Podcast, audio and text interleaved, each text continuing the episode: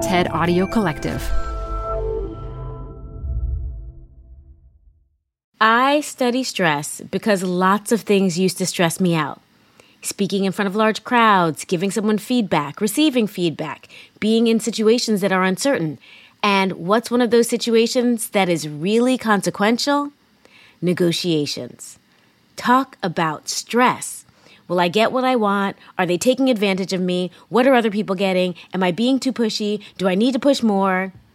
Negotiations can be really challenging. So, how can we best prepare for these difficult conversations? I'm Modupe Akinola. This is TED Business. Our speaker today is Ruchi Sinha. She's an organizational psychologist who studies how we manage relationships at work. And in this talk, she outlines three clear steps for preparing for a negotiation and helps us understand how to get what we want. Then afterwards, I'll talk to one of my favorite people and mentor, Linda Babcock, who co wrote a book on gender dynamics in negotiation called Women Don't Ask. Linda will offer some additional tips on how women in particular can navigate negotiations and how organizations can make these processes more equitable.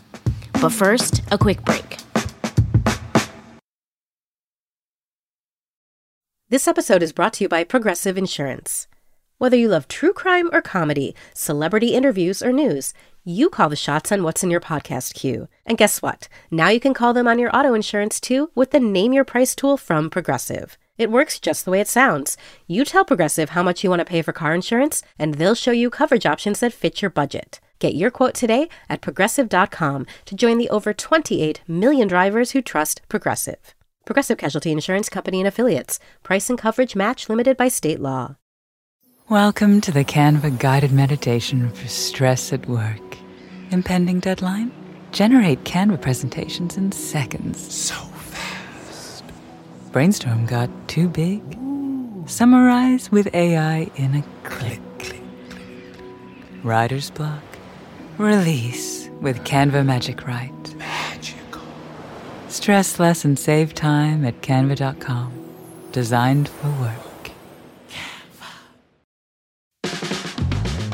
This show is brought to you by Schwab. You're here because you like to keep a pulse on trends in technology. Well, now you can invest in what's trending in artificial intelligence, big data, robotic revolution, and more with Schwab Investing Themes. It's an easy way to invest in ideas you believe in. Schwab's research process uncovers emerging trends, then their technology curates relevant stocks into themes.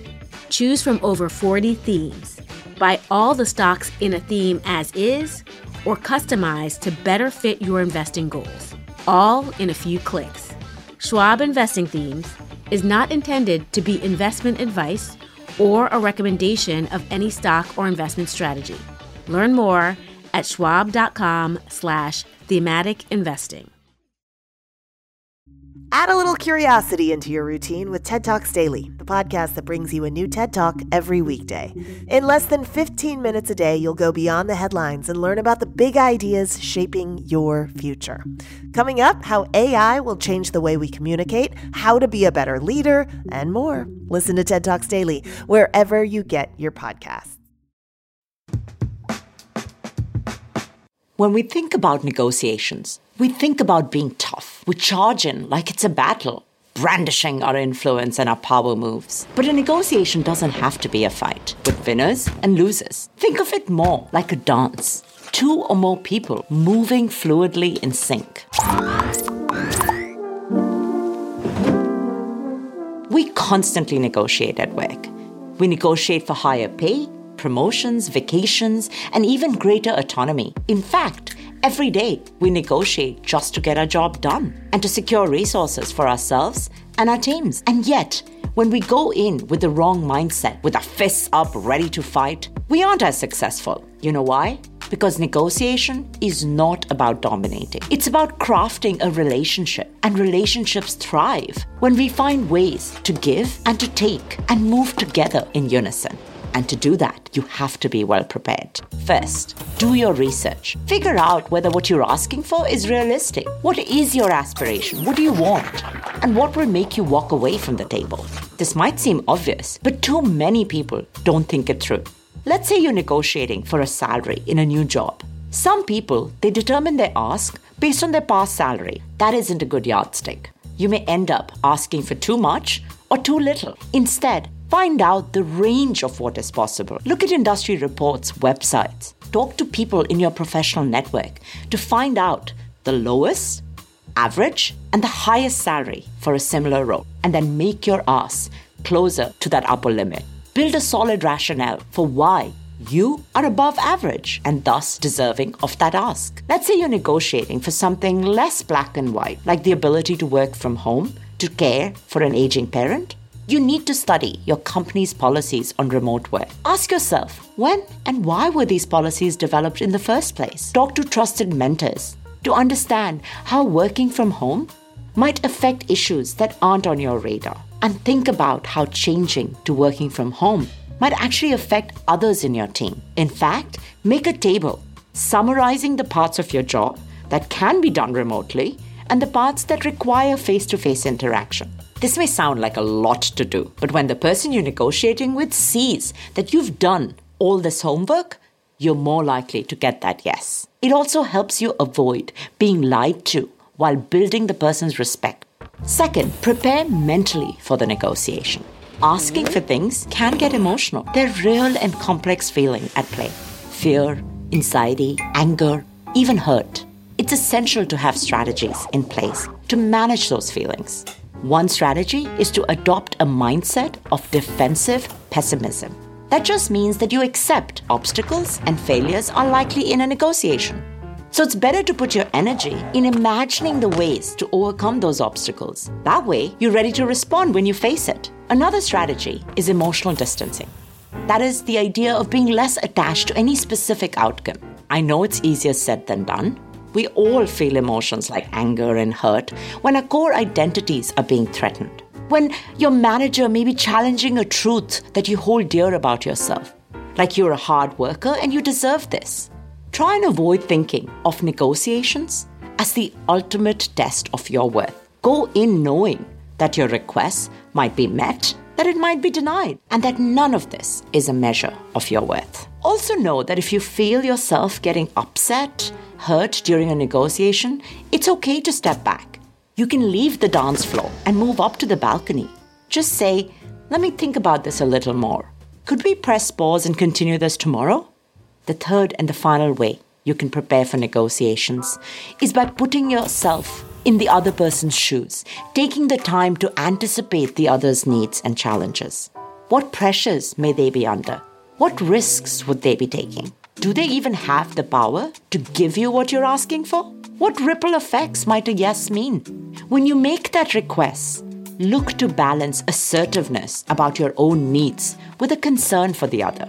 As you lay out your case, use phrases like, I'm asking for this because I know it's good for my team, that I want to achieve X and Y goals, and I know this is what will enable it. Arguments like that show that you're ambitious, you know what you want, but you also care for others.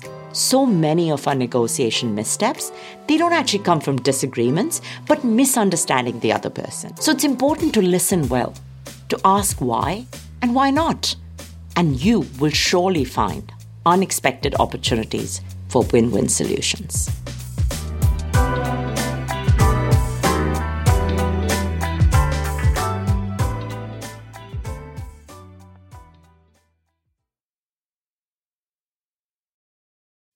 Support for TED Business comes from Odoo. If you feel like you're wasting time and money with your current business software, or just want to know what you could be missing, then you need to join the millions of other users who switched to Odoo. Odoo is the affordable all in one management software with a library of fully integrated business applications that help you get more done in less time for a fraction of the price. To learn more, visit odoo.com slash tedbusiness. That's O-D-O-O dot com slash tedbusiness. Odoo, modern management made simple. This show is brought to you by Schwab. You're here because you like to keep a pulse on trends in technology. Well, now you can invest in what's trending – in artificial intelligence, big data, robotic revolution, and more with Schwab investing themes. It's an easy way to invest in ideas you believe in. Schwab's research process uncovers emerging trends, then their technology curates relevant stocks into themes. Choose from over 40 themes. Buy all the stocks in a theme as is or customize to better fit your investing goals, all in a few clicks. Schwab Investing Themes is not intended to be investment advice or a recommendation of any stock or investment strategy. Learn more at schwab.com slash thematic investing.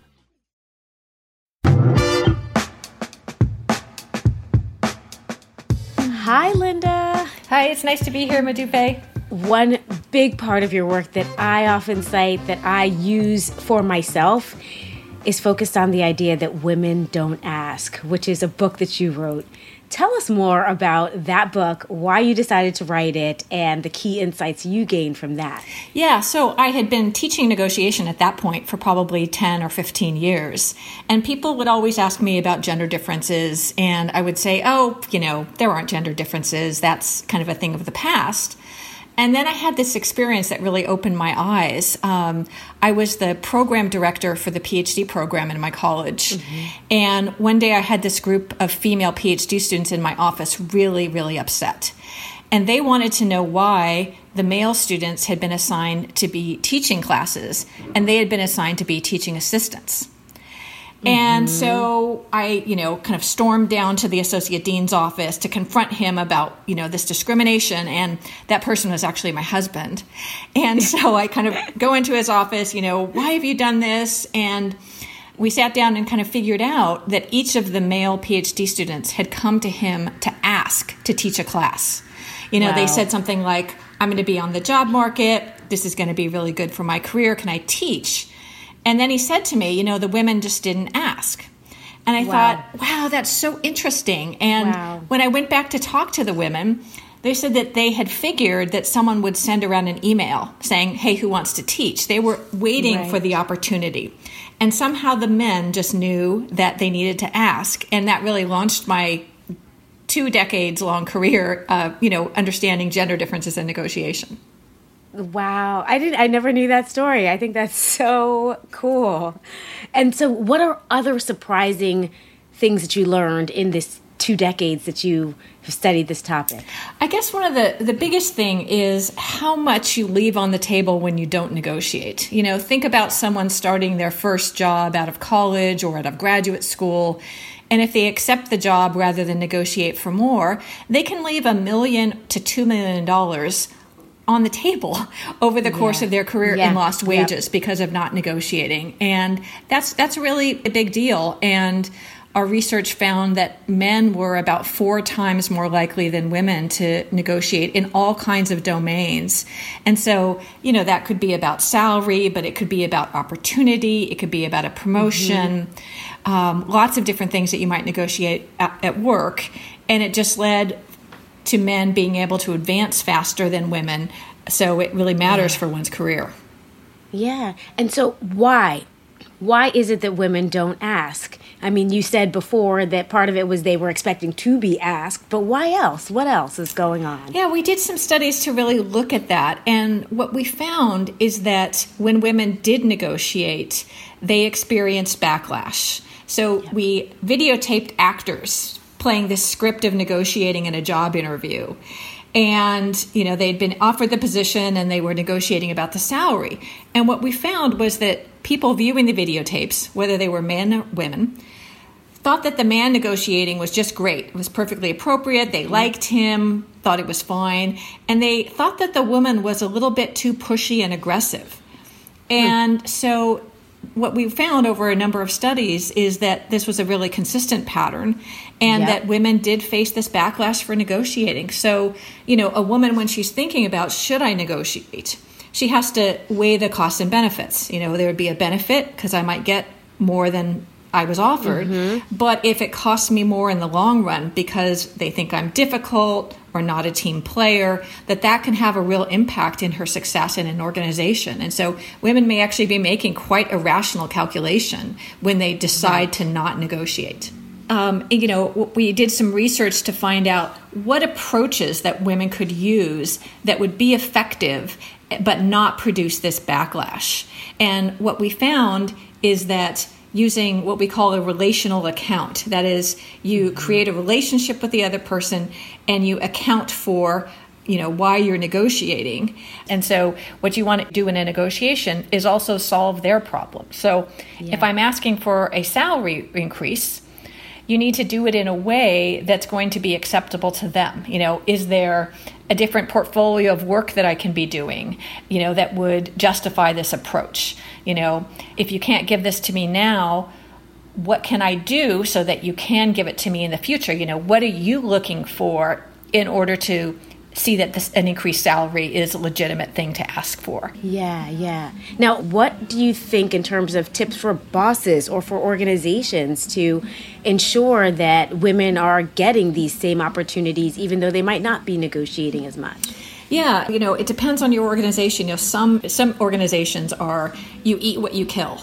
You know that you have to kind of struggle for everything that you get, and in those organizations, it's going to produce a culture where men are negotiating and women are not, and you're going to have very unequal opportunity for salary and advancement. And so you really have to think about the culture and am I creating a culture that's going to distribute resources equitably?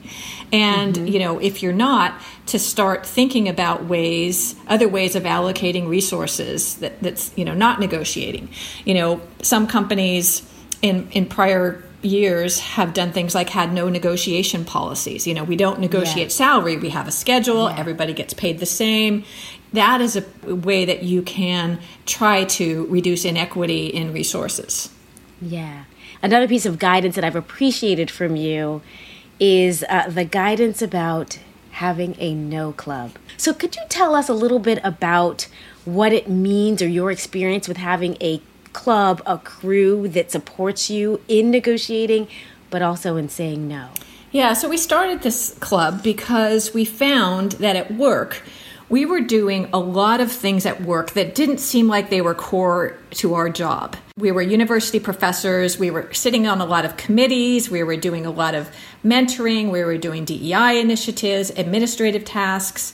And we noticed that our male colleagues were not doing these tasks as much as we were. And so we started this club to really think about how we were spending our time on our promotable work that was our research on teaching, you know, the stuff that would help us advance, and this other work that was important to the organization but wouldn't be rewarded. And so the club, we really got together, you know, over over drinks once a month to talk about this work we were being asked to do, and importantly, to figure out effective strategies for managing it. That might be saying no, it might be saying yes, and how do you say yes so that it's not so bad? And and so, you know, we would use each other as as resources for I got this request. First of all, is a good idea. No, it's not typically because Right. if you have to ask, it probably isn't a good idea. Right, right, right. And second, you know, how do I decline it so that there isn't this backlash? And you know, there's this research um, and book that Bill Ury wrote on saying no, and he suggests you know finding something you can say yes to. That is saying no to the request, but finding a way to help the requester. And so some of the strategies we used were. Oh, you know, I think actually that George would be great at this and he's not doing so much of this work. Maybe you should ask him. Because the requester just wants their problem solved whether you say yes or, or George says yes, you know, if you can point to someone else who it might actually be a good use of their time. Um, and so our club was really helpful for us to kind of have the courage and the words to decline some of these requests that were really taking us off track in terms of our work. And I mean, even as you describe that, that is a negotiation. What you're saying is your club is helping you to negotiate something that's a little bit less tangible than maybe a salary or something else, but it's still nonetheless taking up your time, which is a valuable resource. Exactly. You know, when people come to me uh, for advice about negotiation, which they do a lot, um, they typically are, are trying to negotiate salary. And I really kind of question them and say, is that really the best thing to negotiate about that's going to get you the most success? Because what we've found is that negotiating about how you spend your time at work, what are the projects I'm working on? What are the tasks I'm working on? Are they the ones that are really instrumental to advancing your career? That's what you want to be negotiating about. Yeah. And so we talked a lot about how to do that how to find those tasks and how to negotiate to, to get them. Well, your work is so helpful um, to so many. And so I really look forward to what's in store. What else are you working on now? Oh, just working on promoting the new book on on the No Club about unrewarded work and how women get saddled with that work. That's really agenda number one through one hundred. Yay. Good, good. We'll keep doing the promotion because we do need to hear and learn more and put into practice all that you write about and study. So, again, thank you so much. Great. Thank you. It's a pleasure. That's it for today. This episode was produced by Transmitter Media with help from Jordan Bailey and fact checked by Matthias Salas. And special thanks to Anna Phelan, Michelle Quint, Corey Hajim, and Colin Helms. I'm Modupe Akinola. Talk to you again next week.